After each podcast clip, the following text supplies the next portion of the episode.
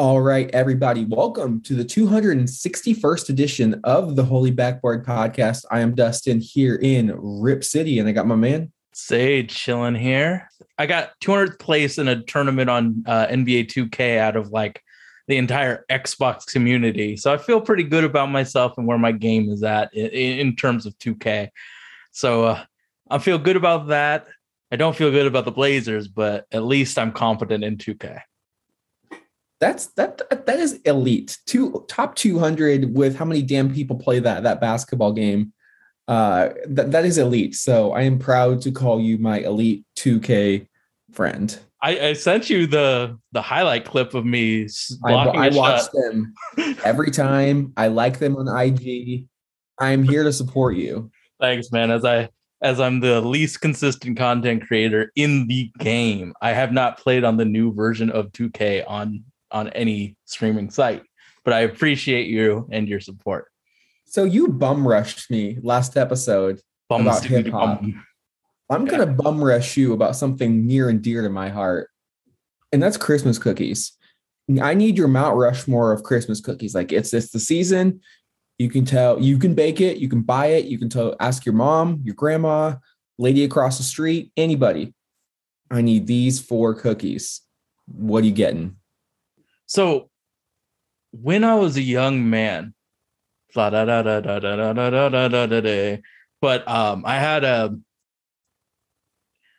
I was a music nerd for a long time, bro. I got a choir scholarship to Portland State. So You still are, my friend. I know. I just try and I try and lie to the people of the holy backboard about my not nerd up. So when I was a young man, I had a babysitter who made these awesome sugar cookies, like on point recipe.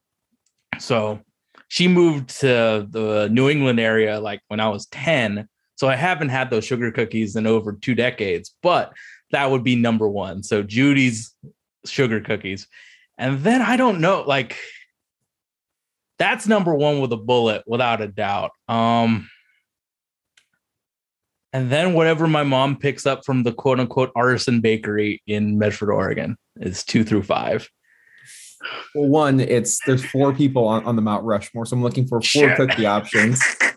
So you already failed that one. Okay, since you copped out, I mean, I at least gave you a line last episode from Money Trees. I, I came correct. If I am doing a Mount Rushmore of Christmas cookies, and so it's a little bit of a not a caveat or a cop out, but like these are cookies that you really want for the season. Like you can have a chocolate chip cookie any old time, and it's fantastic. Like these are the cookies that yes, seasonality for me, if I'm talking Christmas cookies, is key. Yes, I agree. A fantastic sugar cookie with frosting is 100% on my Mount Rushmore. There was a neighbor who lived across the street from my parents' house. She would always bring over sugar cookies with frosting, and those hit the spot every single time. Like better than my mom's, better than anybody I've ever had. Like, I don't know how she did it, but they were flawless. They are up there. I think you also have to get a gingerbread cookie, especially if you can get some uh, cream cheese icing on them. Those are fantastic. I love gingerbread. It's also very key to the season. And then two new entries on the list were something that Olga made last year. One was a chocolate cookie with a cream cheese icing, but also crushed up candy canes on top. So I love chocolate cookies. Cream cheese is like one of the best things in the world. And then you get the peppermint from the candy cane. Unreal. And then I'm also a huge eggnog fan. So she made an eggnog cookie and an eggnog frosting. And that was marvelous. So tho- those are my top four. And unfortunately, our oven decided to crap out prior to Thanksgiving. So it's in the process of getting repaired. So we are doing the artisan route this year. There's a bakery in North Portland that we bought one of our pies from this Thanksgiving, which was fabulous. I have no doubt their cookies are going to be uh, fantastic as well. So it'd be a little bit different in the the Haas household this year, but it's going to be just as delicious. So uh, I'm a big eggnog and Christmas cookie aficionado. So, So- that's that's best part of the season for me. How did she get the? I feel like when I've had eggnog cookies, it doesn't really taste eggnoggy. It's like a tinge of it. How do you make it hard body like this is eggnoggy? So you kind of have to up your game and you got to go to one of those stores, whether it's a, a Whole Foods or a New Season, someone that's going to have like a good variety of eggnogs. And you got to shell out. You got to go buy those those bottles that that are like nine, ten dollars, and they're from some farm, and they say it. That's all they do is they make eggnog.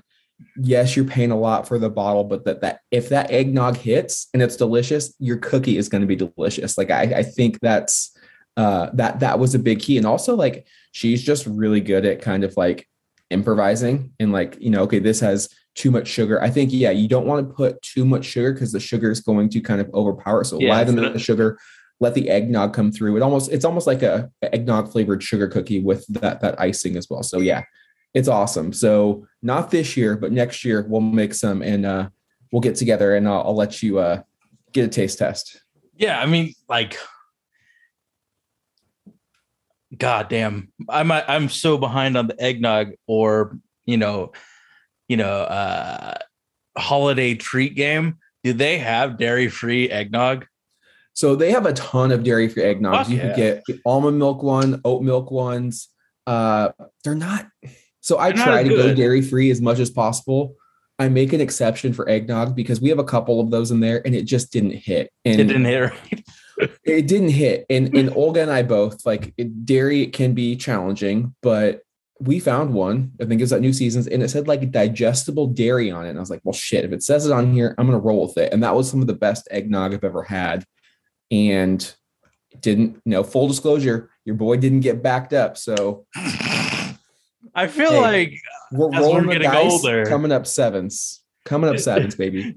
as we're getting older, we talk about what foods fuck us up more on this podcast every every week. It's like your your dairy habits or mine is coming up. I mean, you you know it, Sage. Sometimes you it just tastes too good. You have to roll the dice. Like you want that blizzard. You're like, God damn, it, it may hurt me in four hours, but right now, You want it. oh man, in four hours? Damn, you iron stomach motherfucker. 20 minutes. oh geez, yeah, it's not that bad for me. well, no, just think about you know cows in Asia. Like there weren't cows in Asia for a long time. So, like I read a study, like 90% of Asian people are lactose intolerant just because of like DNA and you know how cows weren't really there. So uh, my mother can drink milk. I don't know if my brother can. I guess he doesn't show off to me very much, but I know I shouldn't. So Yeah, for for me, it's just the older I get, the uh, you just find out more and more shit that's wrong with you. I'm perfect. So, except for the lactose intolerism and singing "If I'm a Rich Man" on this very podcast. But uh, Well, all right. I think that was a really good introduction, uh, little icebreaker that I wanted to kind of bombard you with uh, to return the favor. But let's get into this episode, Sage. It's been a rough uh, week in Rip City. The Blazers kick things off. It was a short squad. No Ant, Nas, Dame, or CJ against the Clippers. The Clippers get the 12 point victory and, more importantly, the 3 1 season series advantage for possible tiebreaker scenarios come this spring. Portland then lost on national television, albeit they kept it close and respectable to one of the best uh, teams in the NBA. And I would say the NBA's MVP frontrunner at this stage in the season in and Steph Curry. Defense player of the year, Draymond Green. Absolutely. They lost to the Warriors 104 94. And then just this evening, uh, the Blazers without CJ McCollum again, and now Cody Zeller took a pretty tough loss to the Minnesota Timberwolves at home, losing 116 to 111. Sage, the Blazers are now 11th in the Western Conference. At 11 and 16. They are owners of the second longest losing streak in the NBA at five straight.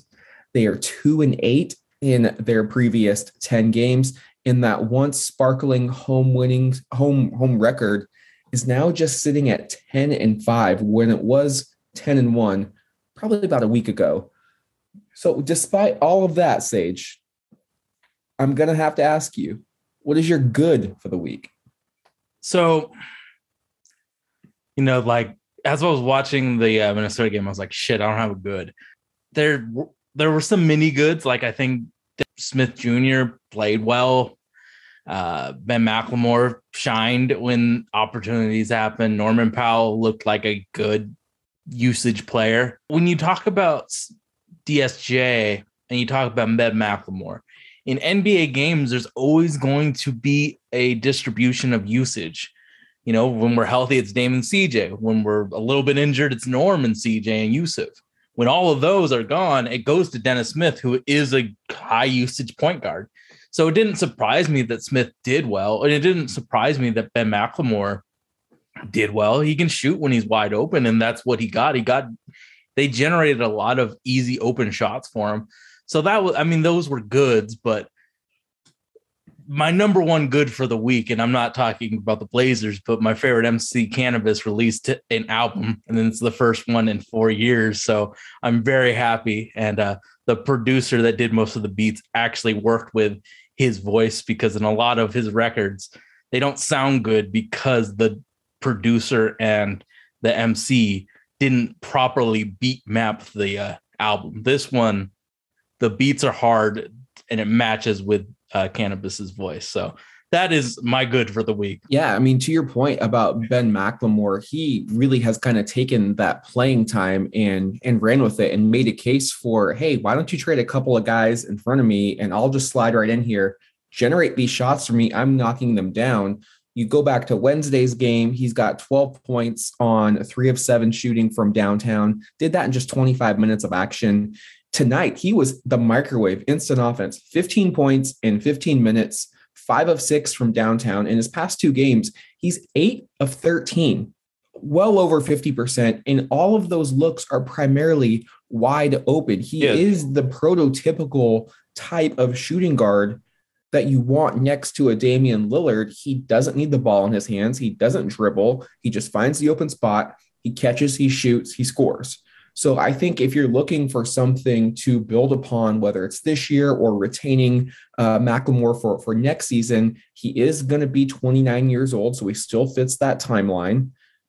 But there, you can see there's still an NBA player left in in that body, given his his body work when he's given a, a chance to shine. You know, maybe he doesn't do everything else at a high level, but again, when you're talking about a player who was probably third or fourth on the depth chart, it's always good to see them kind of rise to the occasion and go out there. And honestly, without Ben McLemore tonight against the Timberwolves, it, it gets ugly. Yeah. It, it, it gets really ugly. So uh, I think Ben McLemore is is a very good selection for um, when we're talking about the good things that happened this week. Mine is Nasir Little, and thankfully that Golden State game was on television, so I got to see my main man Nasir uh, play and 18 points. I believe it was a career high 18 points just in the first half alone.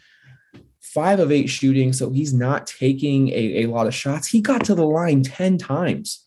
I mean, he hits 10, 10 of 10 from the free throw. He's at 22 points. You know, he only shot 60%. So there's something for him to improve upon. But the six boards, he's shooting two of four from three. He was in attack mode every time he got the basketball. Like the prototypical triple threat, you know, he's able to dribble, pass, or shoot. And he played with that mindset. Clearly, he knew somebody had to take the take, I, I think, the game by the reins. There was no Dame, CJ, or Anthony Simons. So he knew that he was going to get an opportunity. And unfortunately, he started cramping up. Maybe he went a little too hard coming back from injury. And I think that's always going to be the knock on Nasir is that a lot of times he gets hurt and these, these just random injuries kind of sideline him. And thankfully, he was able to come back and he had, you know, 10 points on, again, 57% shooting against the Timberwolves.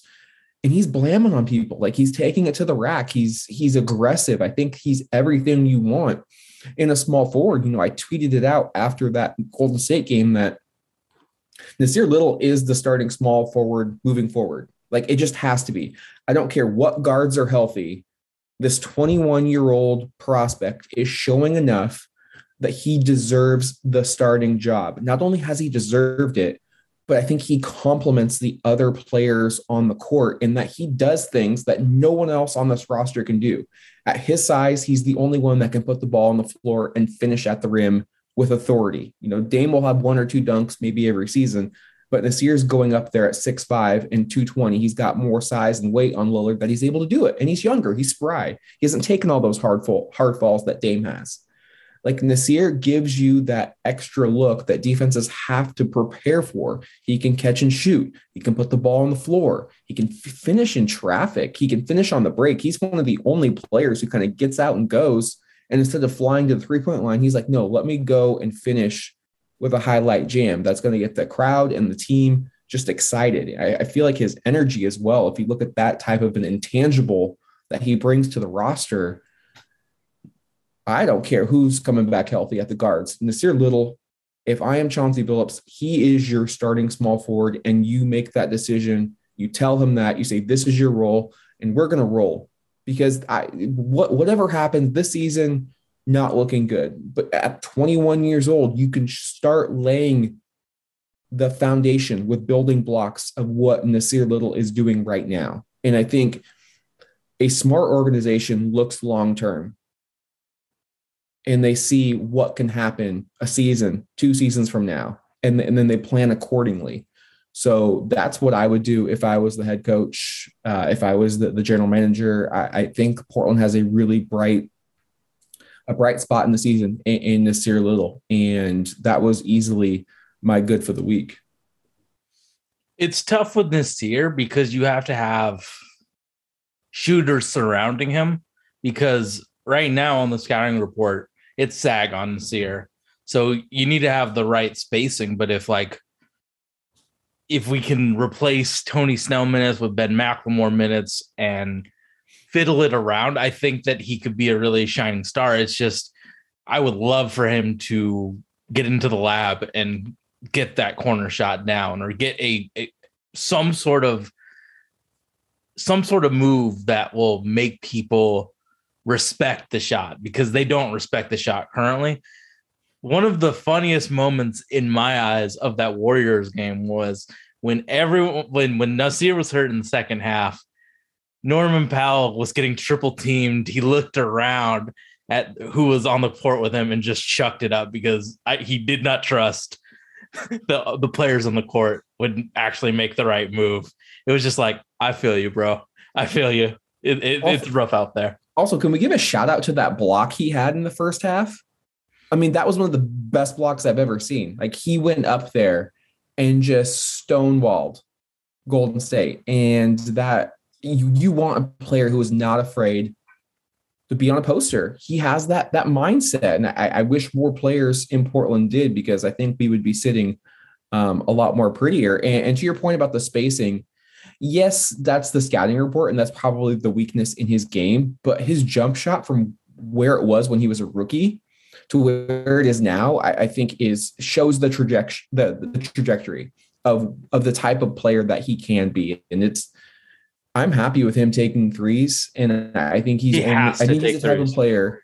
I think he's the type of player. He's a Will Barton type of player where he works his ass off, and you're going to start to see him progress and improve on a year by year basis. Portland just has to make sure that he's doing that in a Blazer jersey and not in a Nuggets jersey. Yeah, I mean it's tough, man. I think for right now, his where his trajectory is really nice role player. So he needs to master, you know, that shot to be semi-consistent.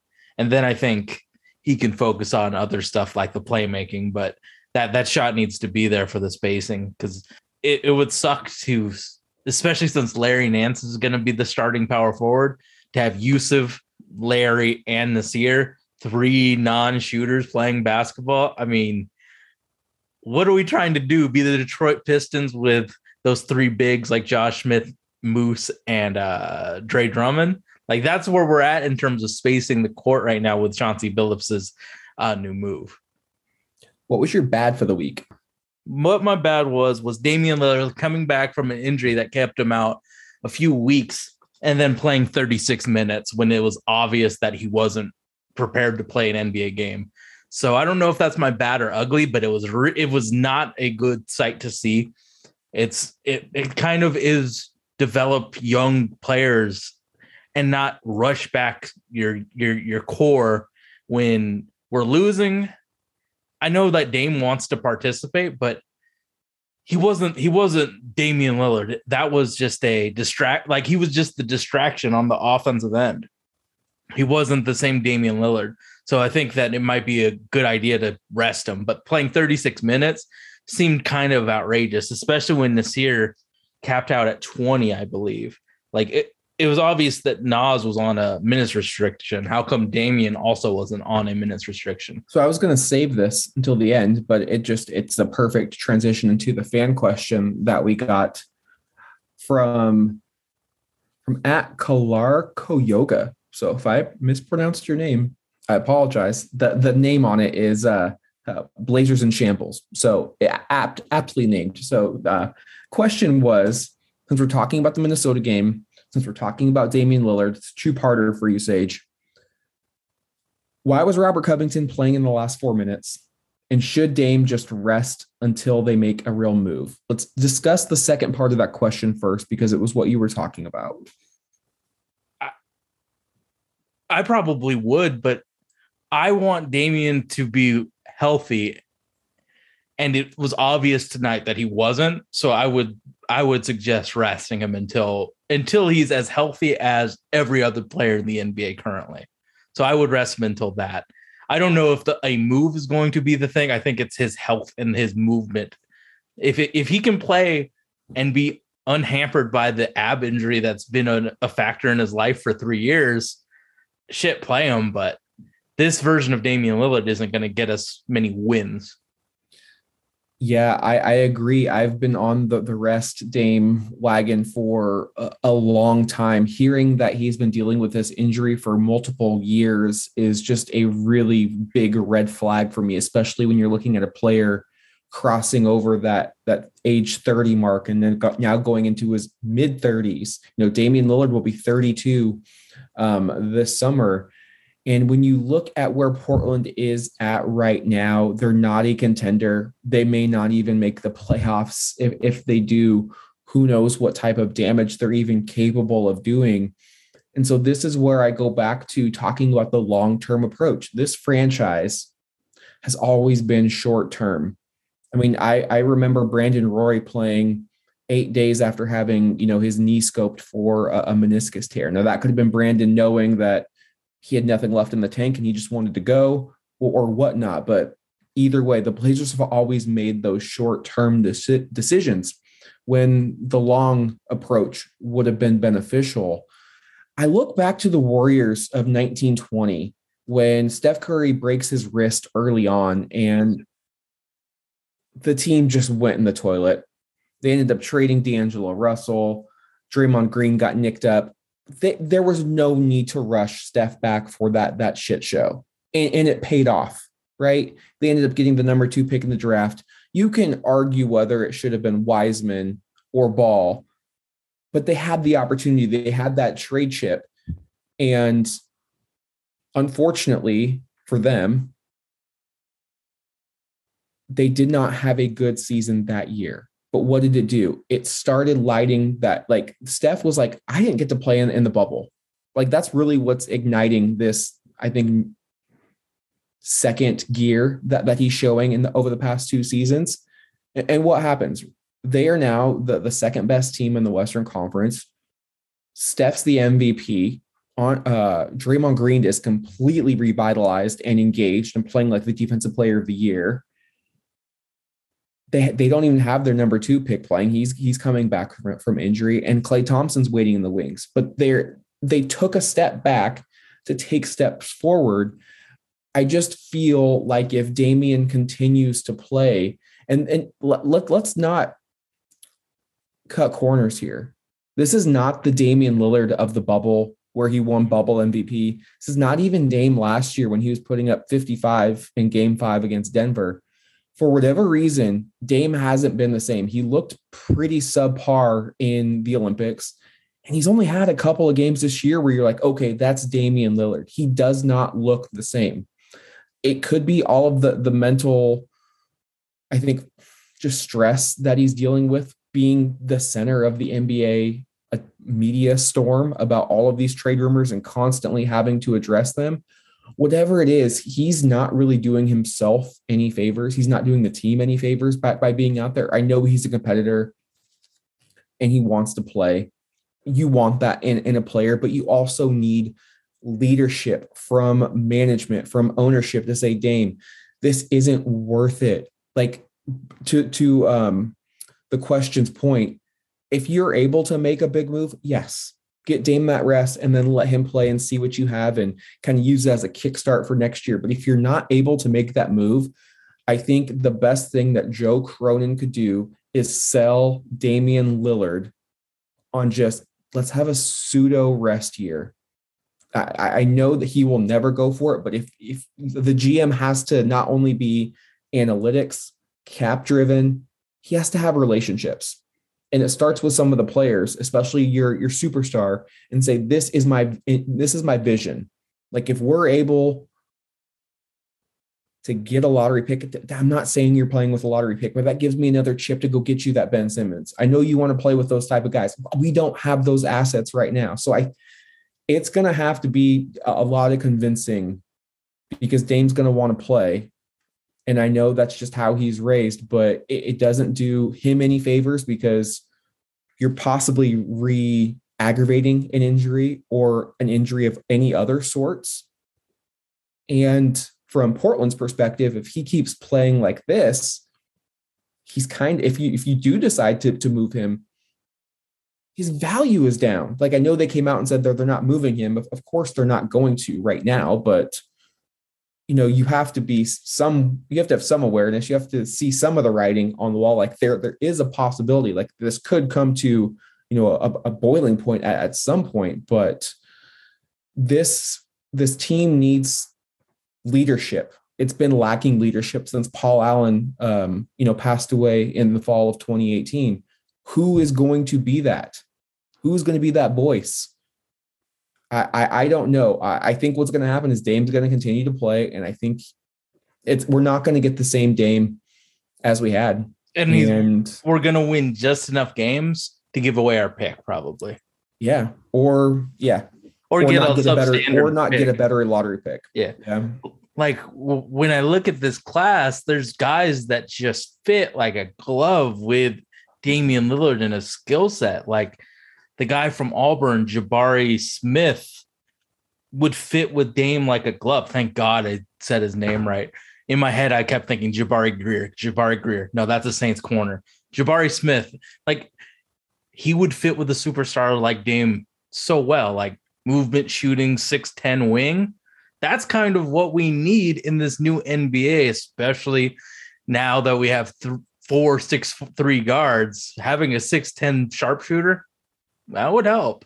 So yeah, I I, do, I definitely agree. I definitely think that we should rest him and at least until he's fully healthy. Because even in those interviews today, he was like, "Yeah, I mean, if you compare where I was to where I am now, I'm a, a whole lot better. But I, st- you know, it's still an injury.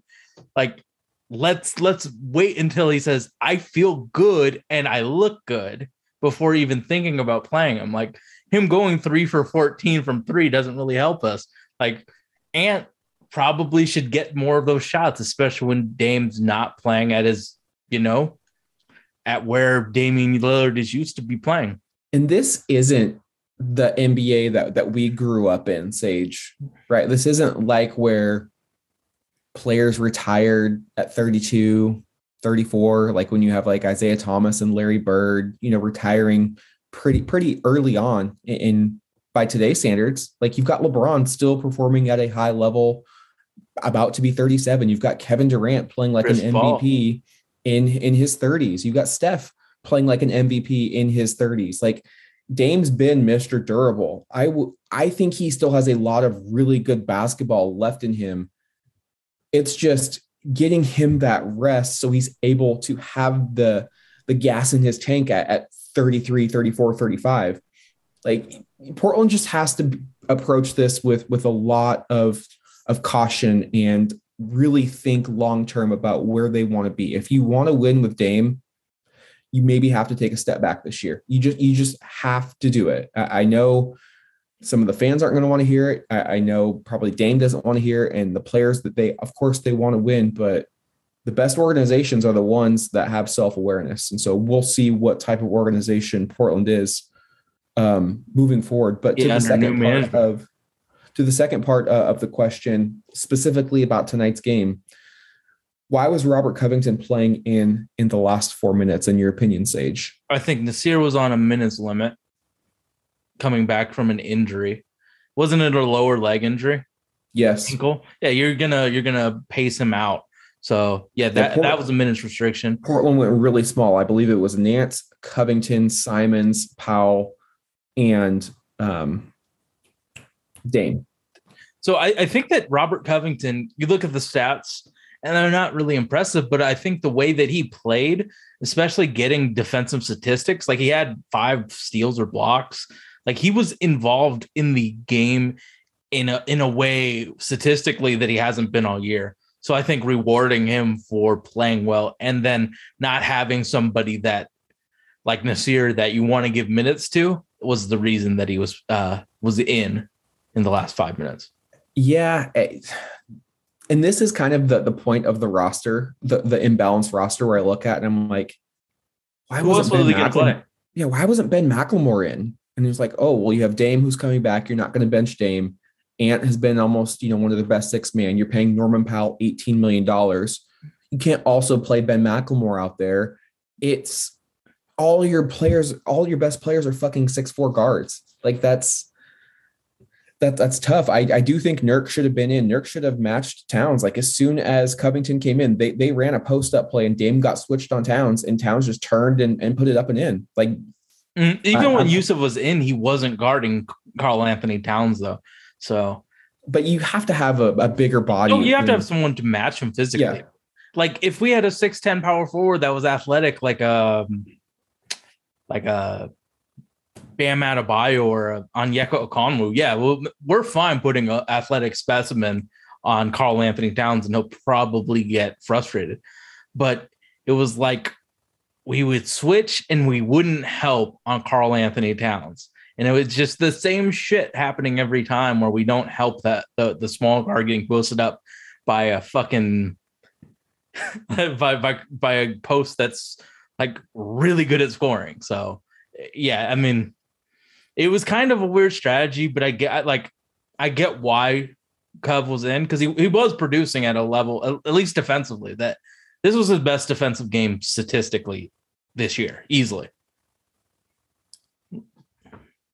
So that was a long bad. It tied in perfectly with the fan question that we had. My bad for the week, just the injuries that are Mhm. really piling up here in Rip City. You've got CJ McCollum, who is out for indefinitely. He has a collapsed lung. I believe he was on the sidelines tonight. So that is good to see, but very scary stuff. You obviously wish nothing but the best for CJ. He's also awaiting the birth of his first child. So, you know, just sending all of our, our positive thoughts out to CJ and his his wife Elise. So you're out with your your second best player is out indefinitely. And then who could have foresaw this, Sage? Like this popped up on my timeline out of nowhere.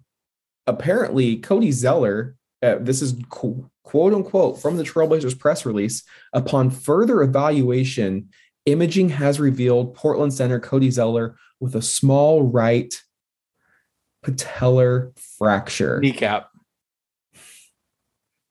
Oh, one thing about Robert Covington, I underestimated his defensive impact. Five steals, nine, oh, five steals, four blocks, so nine stocks. That that that's why he was in the last four minutes.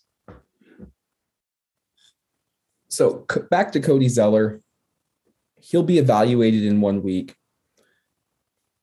He's been pretty durable until he hit the age of 25, but a lot of fans said this is the risk you run when you only have two players in the rotation over 6'10, Zeller and Nurkic, both are injury prone. Cody mm. Zeller, after the age of 25, so we're talking about the 2017 2018 season, plays 33 games. The next season, 49. The shortened pandemic season, 58. Last season, 48 games of 72. So he's not even coming anywhere close to playing full seasons or 90 or 80% uh, of, of his team's games. He's an injury prone player. And now Portland is left with One Jusuf. Nurkic kind of holding down the fort, who's been injury prone himself, who has been known to get into early foul trouble as well.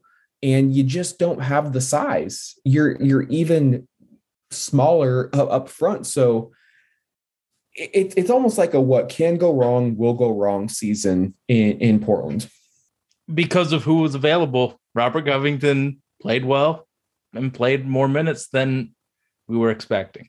I do want to shout him out for playing really good ball after the disappoint, like going from the starter for a year and a year and change to coming off the bench. Good fit for him from actually producing. But this is important with how COVID is affecting the NBA. We need to use all potential roster spots to uh, run this r- the rest of the season, especially since Dame's hurt, CJ's hurt, and Cody Zeller's hurt, and then there's players recovering from injuries. We need to use these roster spots. There's no need to be have a, a an empty roster spot for a potential trade that may or may not happen.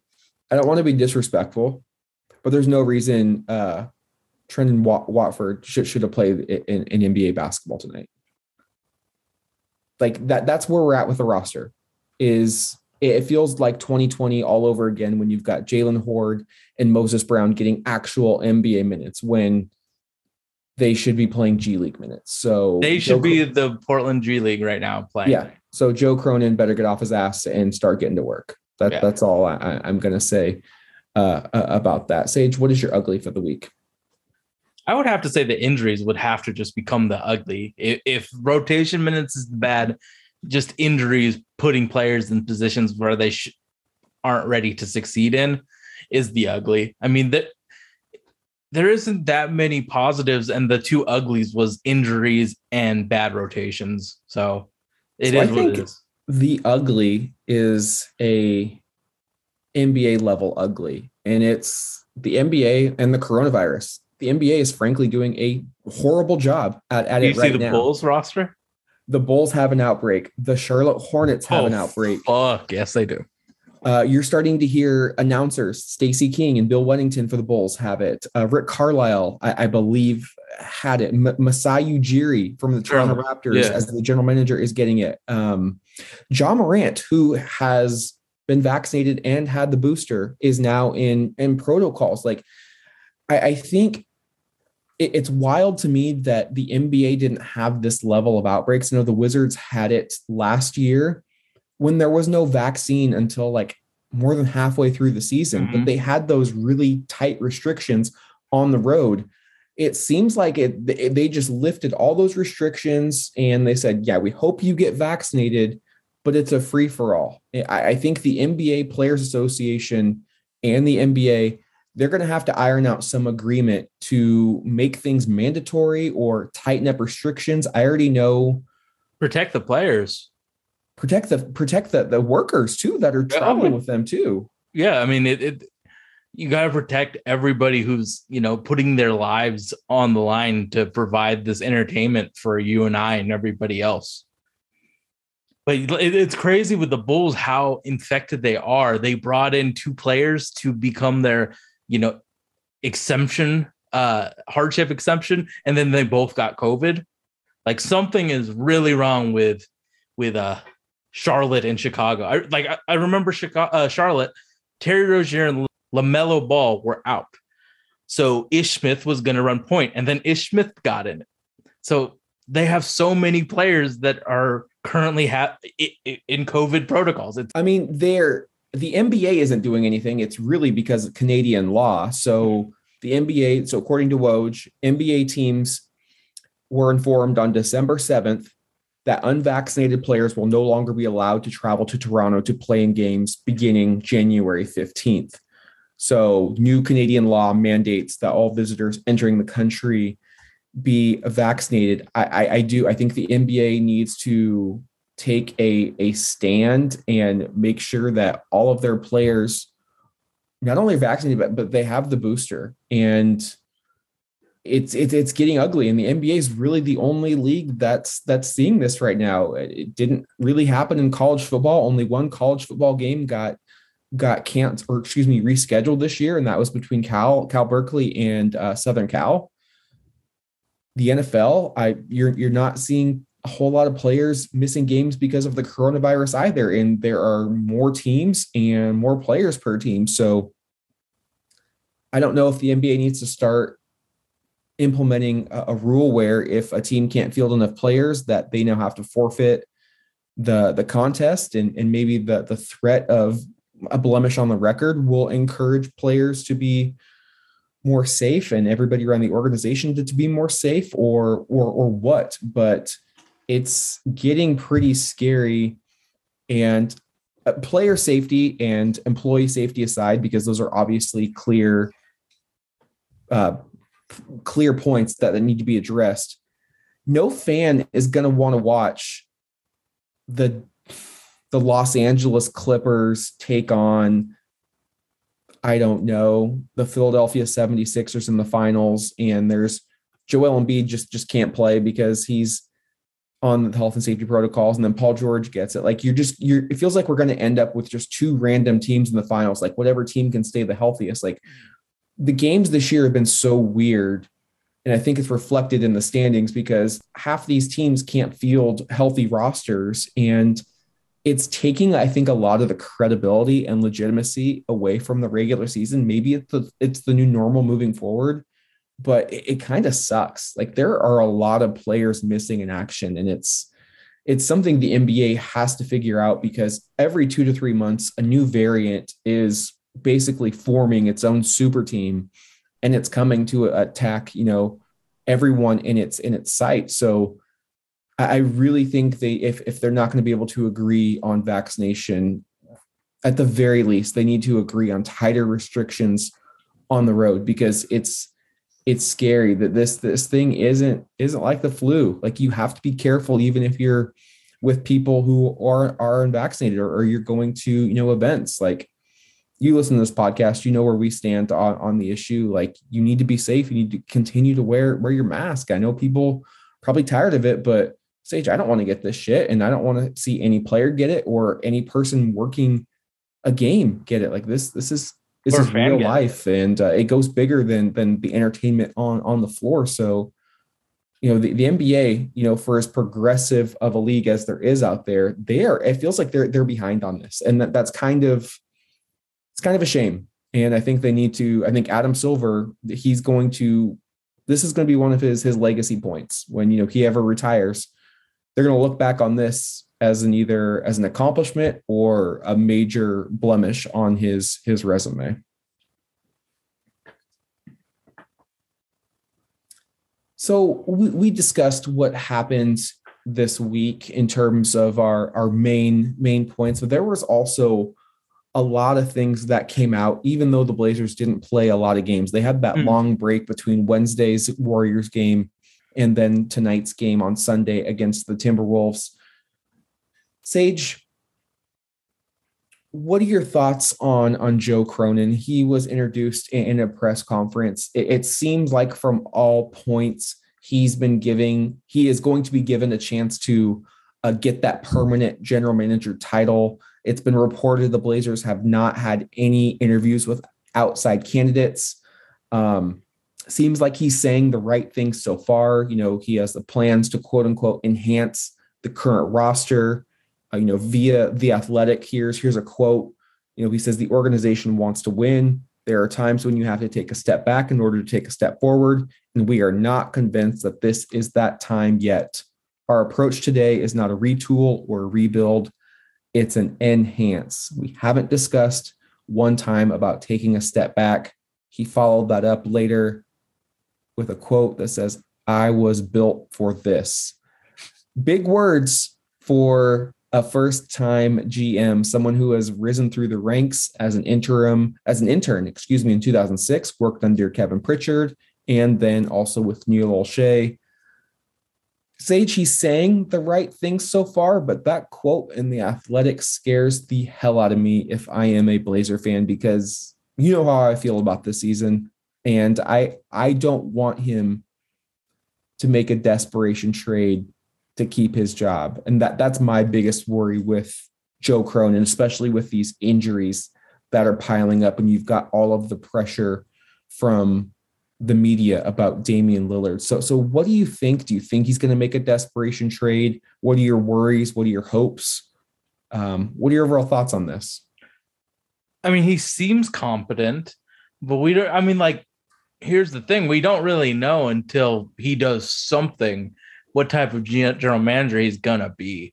Um, I'm hopeful that he's looking at what's happening with our roster and the injuries, and set, thinks that it's time to ta- take a, te- a step back to take that step forward to uh, borrow it what he was saying. Um, you know, yeah, I to be honest, I really don't know. Like he's saying the right stuff. I, I it, the vibe in the uh, interview looked better than whenever Neil Olshey did the fake water thing. So I have I have more faith in him than Neil. So that by itself is a step forward for the organization. But his time will come to make some decisions. So right now he's he better be grinding and studying in the lab of what option A through Z is. So uh, his time will come when we're going to see what kind of gut he has and his his ability to handle stress. Does he handle it well or poorly? I, it, all of this is going to come. I don't know what he's going to do. It's going to be very interesting to see what he does. Yeah, December 15th is the key calendar date on, on the NBA on the NBA uh, schedule. Players who signed deals in the summer, the majority of them are now able to be traded and Portland is currently $3 million over the luxury tax. So there are pros and cons uh, to staying above that tax line. And they're all not just financial. You mean it, if you get under it, you could open up the full mid level exception for next year.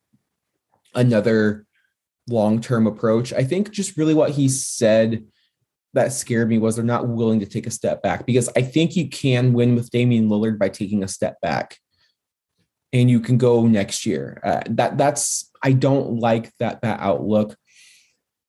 On one hand, I, I'm all for giving Cronin a, a shot, especially you know he started 15 years ago as an intern and has grinded his way.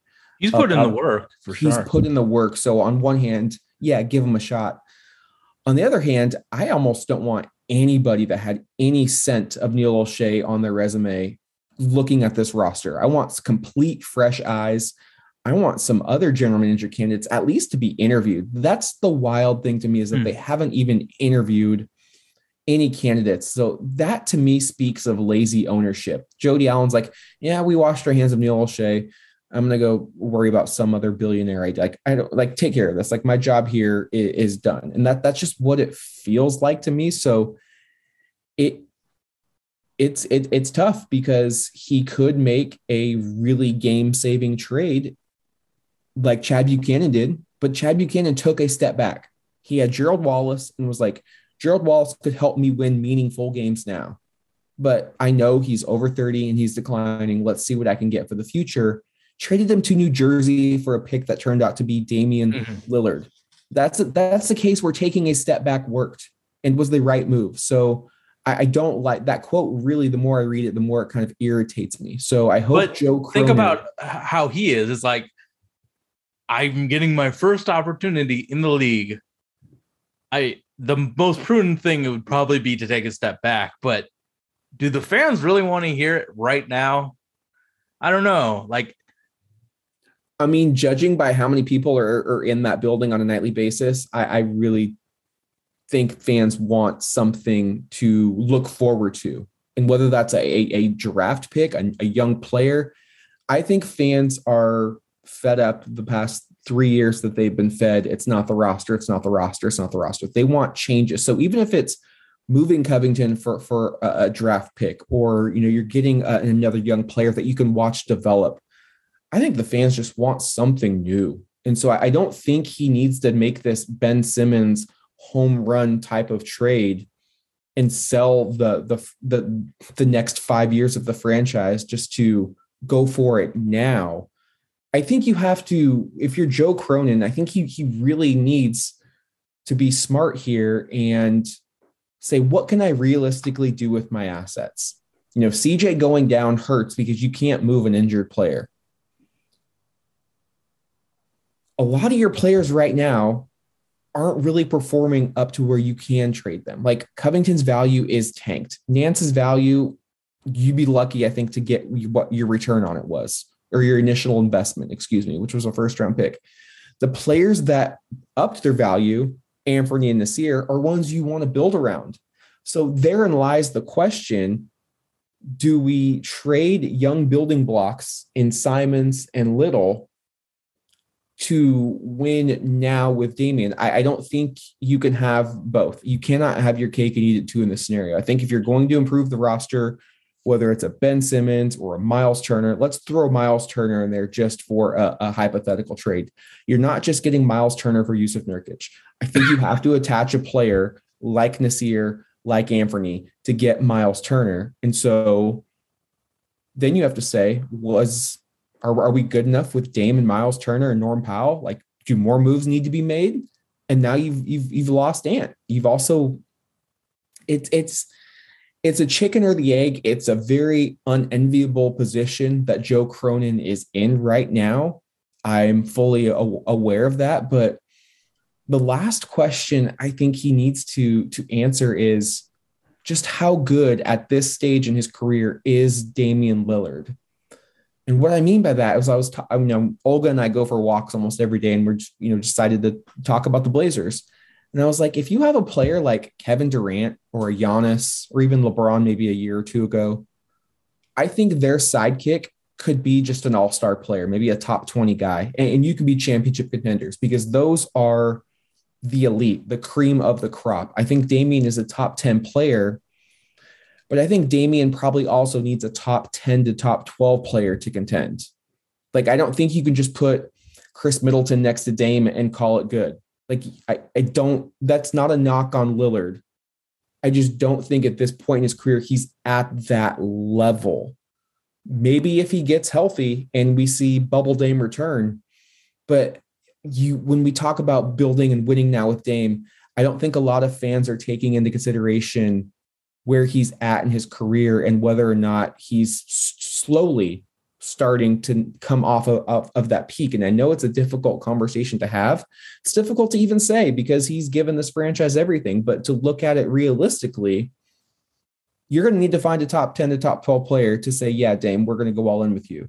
And I just don't know how many of those players are A, available right now, or B, Portland would be able to attain them with their assets given their draft capital is depleted and they really only have two young pieces and one of them is going to be uh, at least a restricted free agent next year in Anfernee Simons. So it's a really tough position to be in with Joe Cronin. I think the we said last year, Sage, the worst thing the Blazers could do would just be to run it back and get a new coach.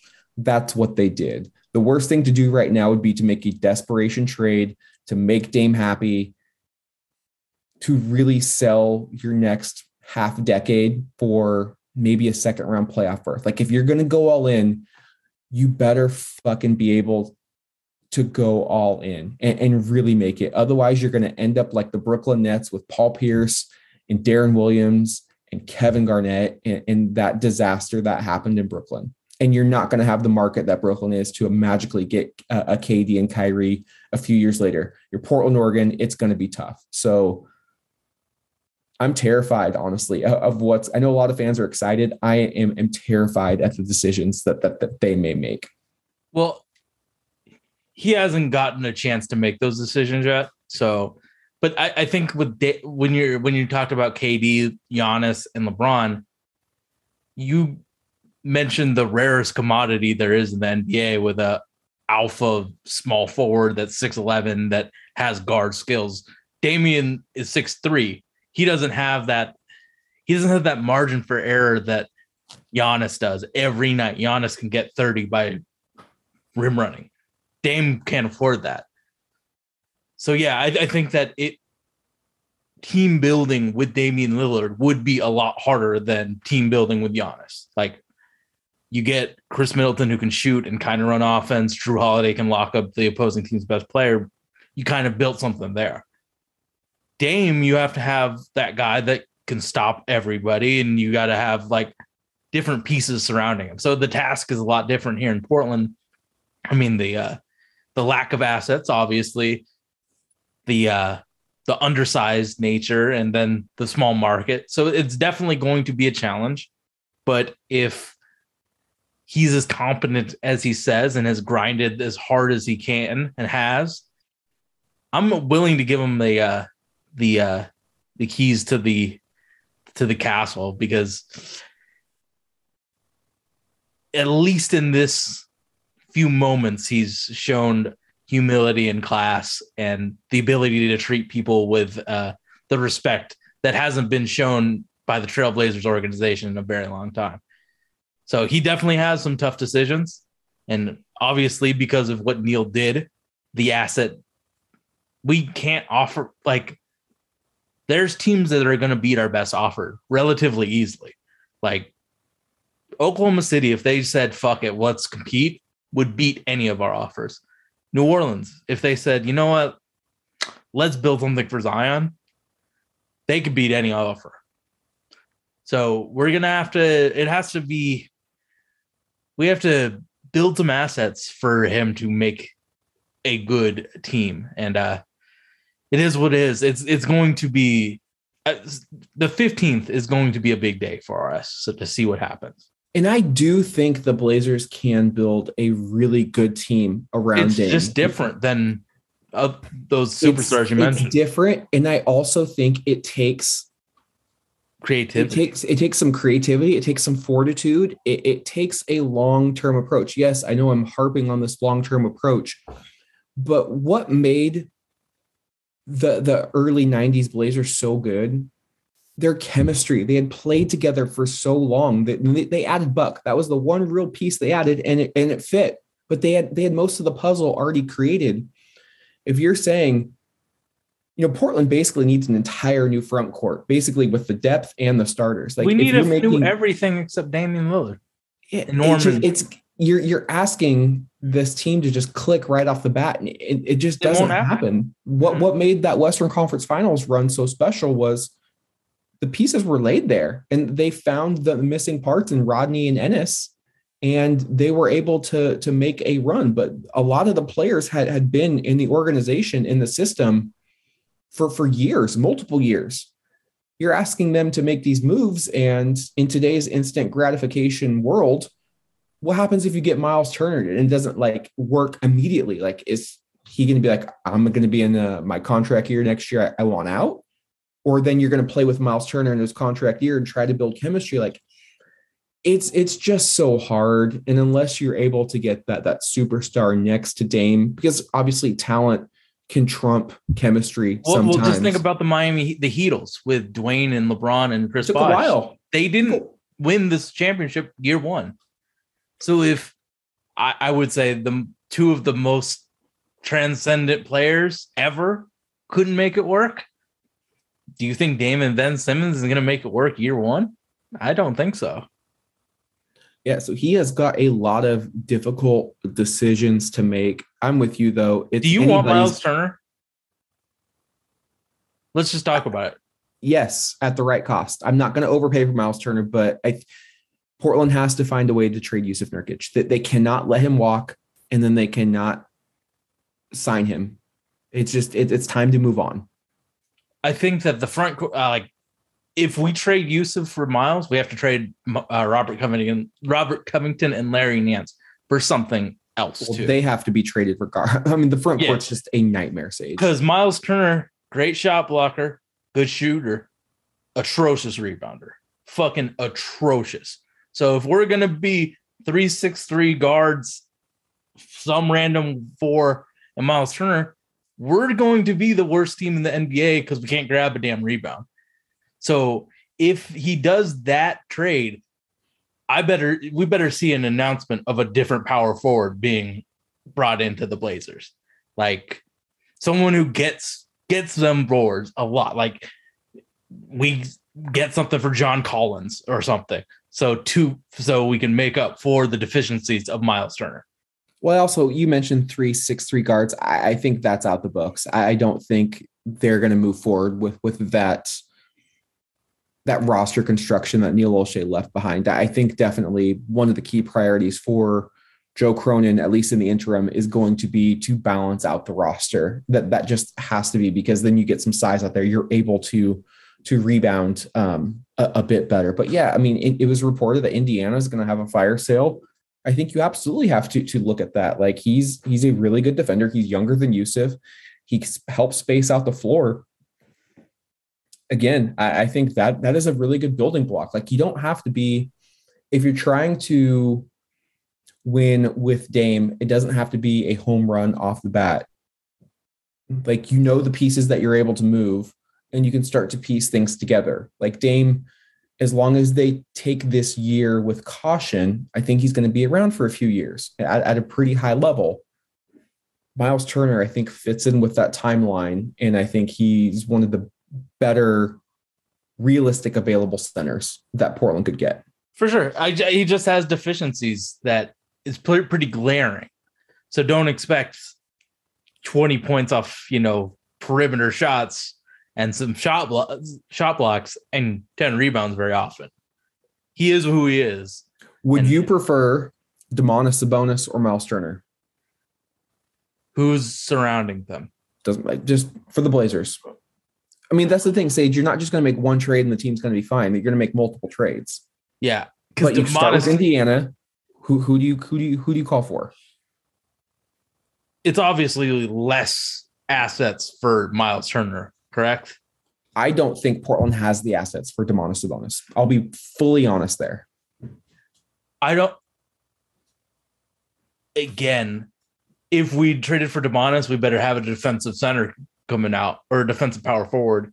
So I, I, I guess Miles Turner, but with the knowledge that we need a different power forward as soon as possible, I would take Miles.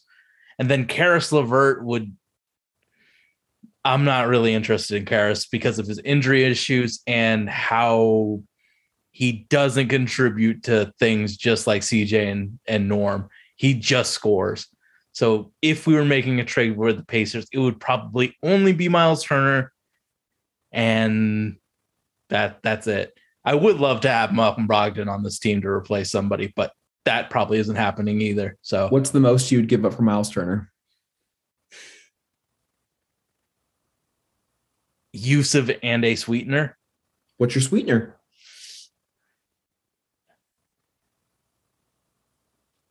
Oh God. See, I don't I, I value Ant and Nasir more than I would value Miles Turner. Maybe a future pick, but we don't have any. So I guess I guess a future first round pick in like four years. But we it, we don't have anything unless we unless we trade Robert Covington for a pick and then use that pick to trade for Miles Turner. I don't see it really happening. Yeah, so then you're essentially trading your starting front court for just Miles Turner, and now you're you're And how are you going to get the power forward to match Yep. Miles Turner? That, that- therein lies the therein lies the conundrum, right? You know, you keep trying to make these trades, and then you're like, "Whoa, I have to add this here, have to add this here, there." Pretty soon, you're you go to turn to pick up an asset to trade, and there's nothing there. You're grabbing air. Yeah, it, it Cronin's in a very difficult decision uh, po- position. So, like, teams aren't stupid. They're not going to give away high valued assets for for our trash. We're going to have to give up something to get something. And the fact is, we don't have any future firsts for a while. So get what you can for Jusuf, get what you can for Robert.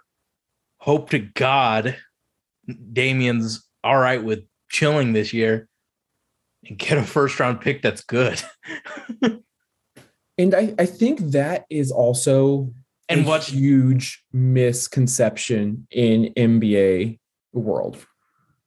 Right? Where you're saying, oh, we're trying to win now. You you can't draft someone and they're going to come in and, and Evan Mobley, Josh Giddey, Scotty Barnes. Desmond Bane, Xavier Tillman. You're looking at late first round, second round talent that are Teams just are players are better now than they have ever been. Role players now are better than they ever been. we're not looking to draft the next Damian Lillard, not what we're picking.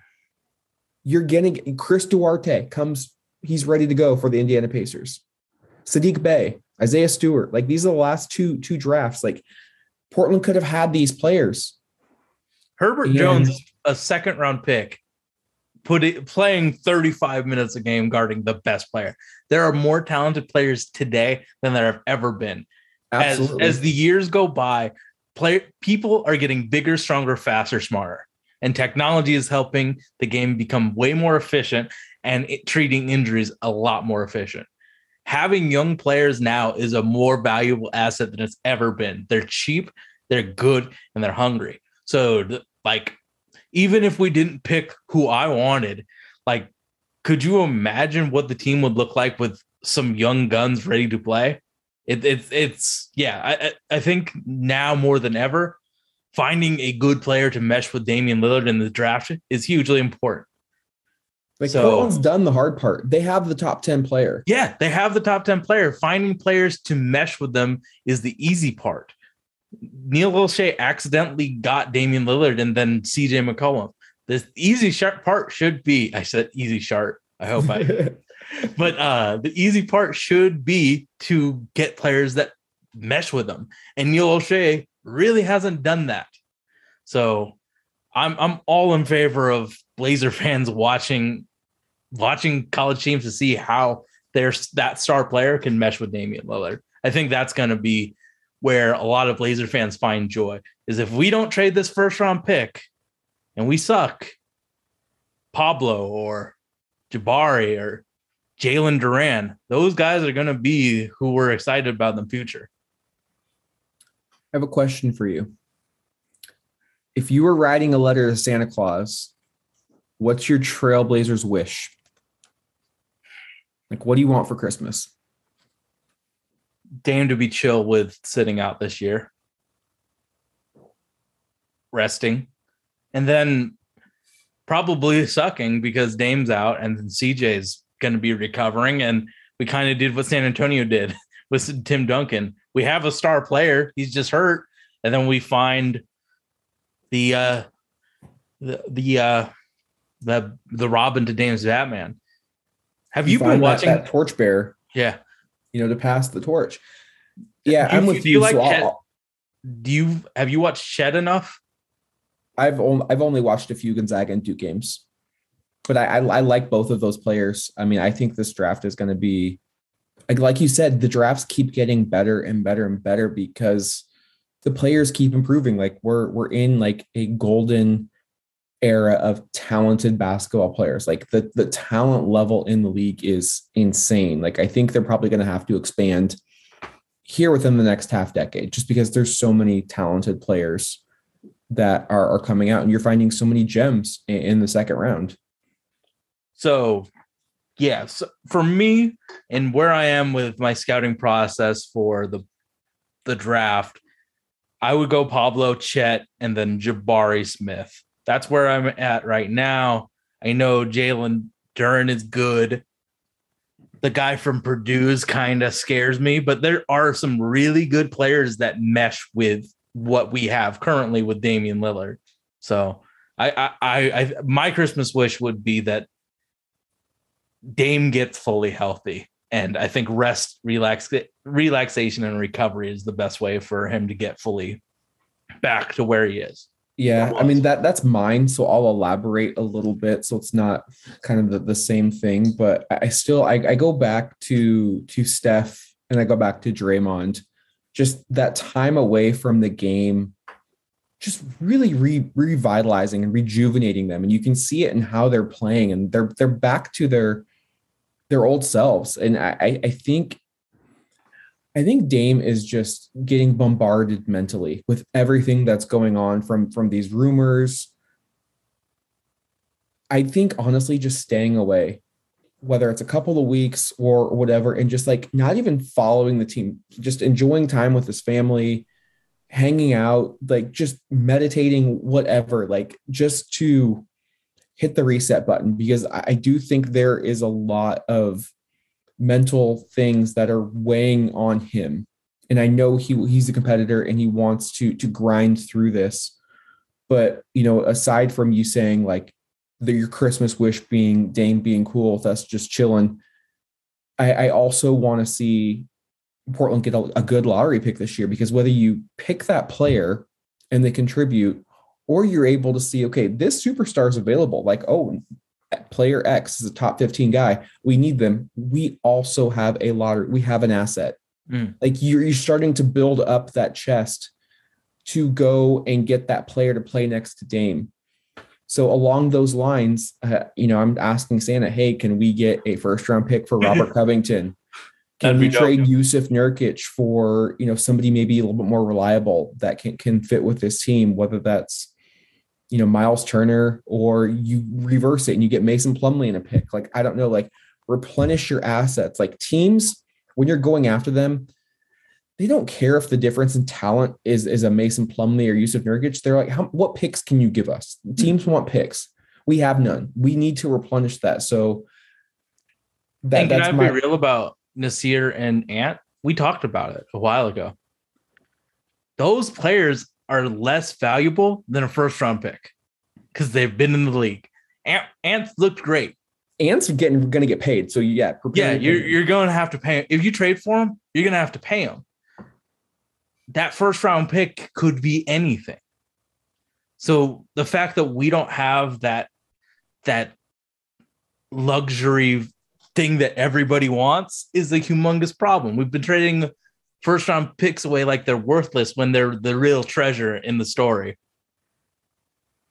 And with everybody getting bid, bigger, stronger, faster, better, us having old first having old players to play with Dame isn't really as ins- exciting as like Cole Anthony went from a bad player to a great player in one year. We don't have that. But Yeah, I, just- I, I would be cool trading the pick if uh um if Jabari was off the board. But I, I really do think that he's the best thing to uh, pair with uh Damian. I think to go back to this season, one of the things we, we looked at for a potential, you know, reason to be optimistic was, you know, back on November 30th, it Portland kicked off a stretch of 15 of the next 19 at home. They're not taking advantage of that right now. They've lost four straight home games. Now you're at a, a point in this in that 15 of 19 where it's now 10 of 13 and the schedule kind of starts to to stiffen up a bit and you've only played 12 road games well you got 29 of those left in the season you're already 11 and 16 you're starting to see that separation in the top 6 seeds in the western conference now you're really looking at the the the unenviable task of looking up at teams like Dallas and Denver just to get home court advantage for one of the first play-in games. I mean that that's where we're we're at right now. You start you start to fall even more. It becomes even more bleak. So I, I just hope they they look at the schedule and they look at where the team's at. And I know it's an 82 gamer and you can get hot like like the Suns did, but for a team that's one and 11 on the road, if they're stopping their, their home magic, I I don't really know where else a lot of these wins are going to come from. So again, just just to be be self aware, it's it's going to be it, it's going to be tough, especially with CJ sidelined because again, you're not getting his production or you're not getting his potential trade value because teams just aren't going to trade for a player that's hurt. And this Cody Zeller news, I don't think enough fans are talking about if that keeps him sidelined for some time, there goes your backup big, there goes your rebounder, there goes your your screen setter, there goes your size. Um, Portland doesn't have the most reliable starting center. And that's just another thing that then Joe Cronin has to go in and figure out is who's going to be a backup big. We already needed another center. We already need another side, another another big man, whether it's a four or five or just a straight five. I mean, that's just like another thing that he has to add to his to-do list. It's just like you're working and you get that that the email at 4:58 p.m. You're like, fuck, I don't want to have to deal with this. I want to go home for the for the day. Well, that came in at 4:58. Now he he's got to deal with it. So, um, really rough for the the Blazers. It just seems like it's it's been bad all around. But they play the games for a reason, and I do think the Blazers will get a chance to get some to get some wins uh, this this week. Sage, let's look at the upcoming schedule for the Blazers this week. They have a home and home back to back Tuesday against the Red Hot Phoenix Suns, followed up Wednesday against the Memphis Grizzlies. Friday, the Charlotte Hornets come to town, and then Portland hits the road for a quick two game trip. Uh, we will discuss the Sunday game against the Memphis Grizzlies as well. Sage, let's talk about Phoenix. It's a team that Portland is one and one against. They caught them early in the year, just destroyed them by 29. I mean, looking back, that that's probably the one of the best wins The of best the one, season. yeah. Mhm. They also lost by 10 on November 10th in Phoenix. This is a Phoenix team that just got done winning 18 straight. They're 21 and 4 on the season, 9 and 2 away from the Valley of the Sun, and they've won two straight. They are playing fantastic offense, they're playing fantastic defense. They just have things clicking on all cylinders. Even when DeAndre Ayton has been in and out of the lineup, they've gotten contributions. I know Frank Kaminsky damn near had a career high against us back on November 10th. And he's hurt. Uh, he's out for a while. Yeah, JaVale McGee's been playing fantastic basketball. Uh, Sage, what are you looking for in in this game, especially with Portland still probably going to be without Cody and CJ for the week? Actually, they will be without both those players for the week, so assume that.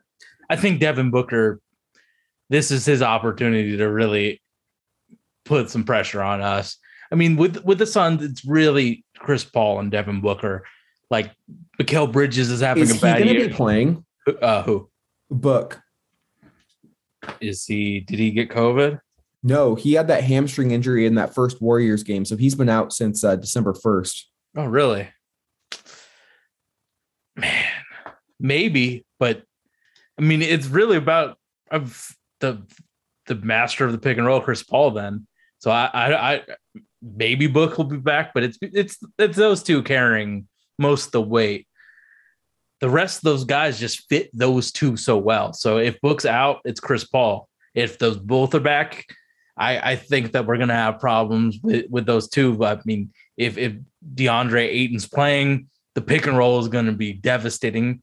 I mean, JaVale McGee can run the pick. He showed that he can run the pick and roll as well. But what uh, what scares me the most is Chris Paul and potentially Devin Booker if he's back.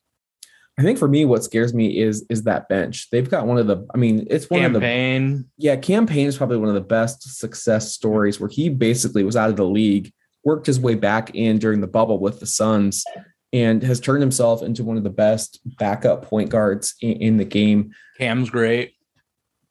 Cam Johnson, I mean, they they combined for 33 points in their blowout victory of the Celtics, and they did that with, without Book and without um, DeAndre Ayton. Like they, they are just Monty Williams has got that that machine humming along.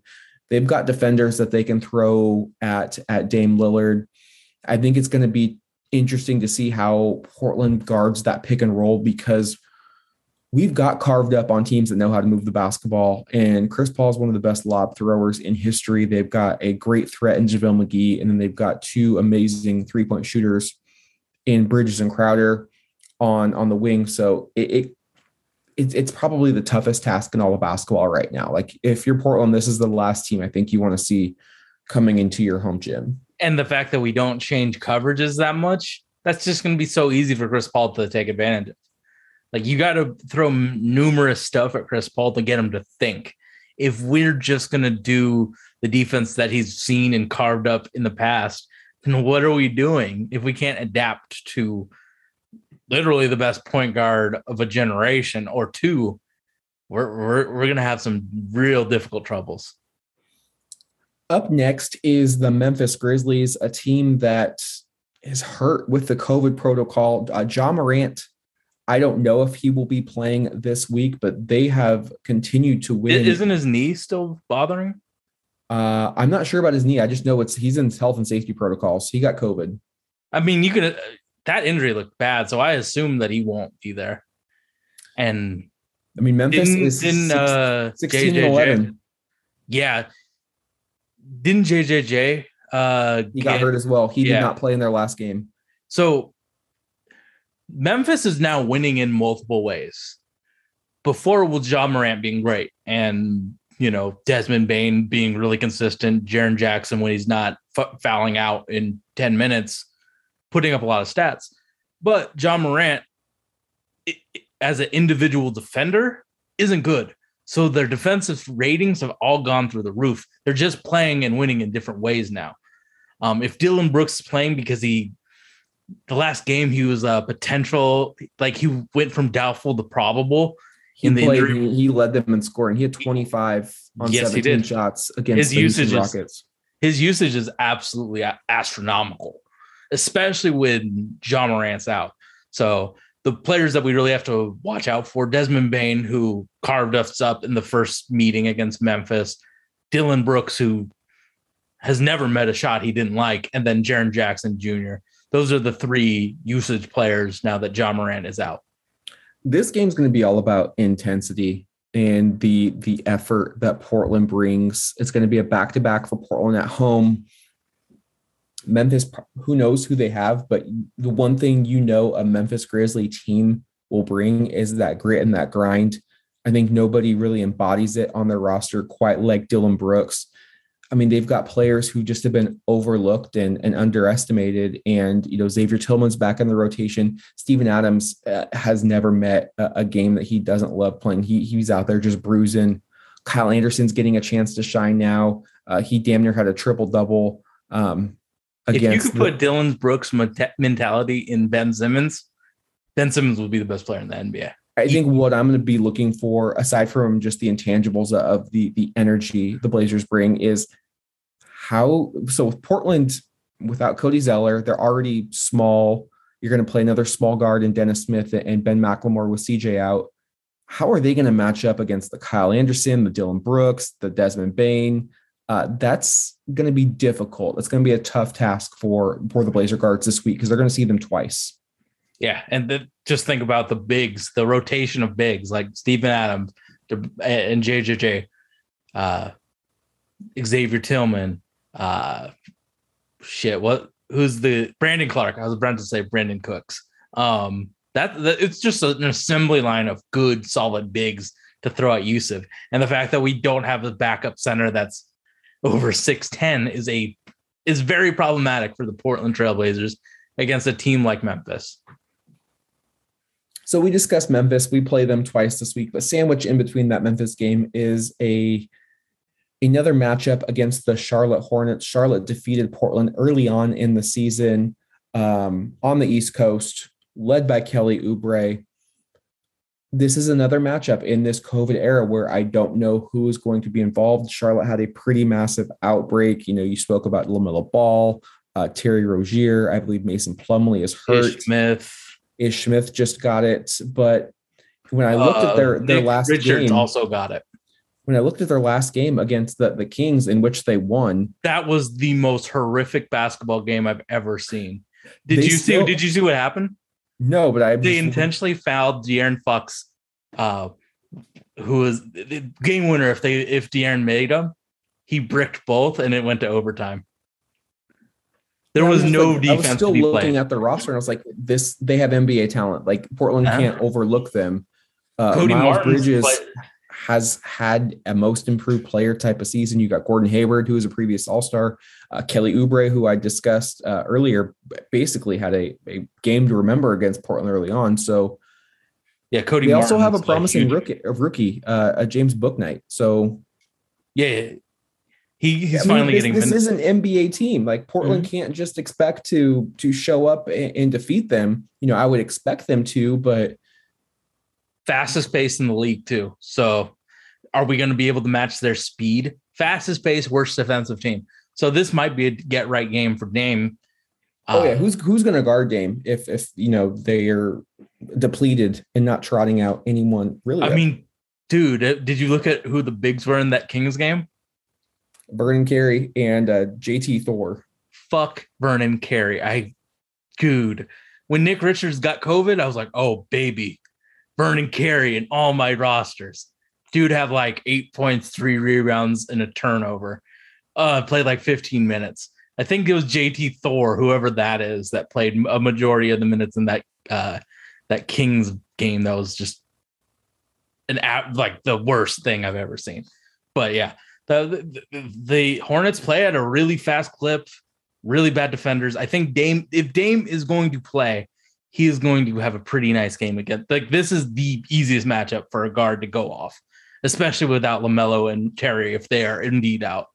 I mean, it, you're gonna have to look at the injury report heavy on on the, on the day that we play the Hornets. It's- there's just no way to know who's playing. But Cody Martin, shout out to him. He is fucking. He's produced. He has produced a lot. So to go from you know someone that nobody wanted to a guy that's putting up some really nice numbers, good for him.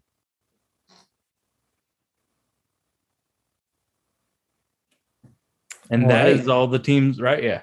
That that wraps up this episode. Sage, you want to let our fans know where they can find us? We are available on iTunes, Stitcher, Himalaya Podcast, Dash Radio, Nothing But Net Radio, and uh, be good to each other. Um, happy holidays to everybody, and we're out here. Ooh, got that in right before my computer's about to die. Wherever you may be, this is Bill Shinley. Good night, everybody. Let's go!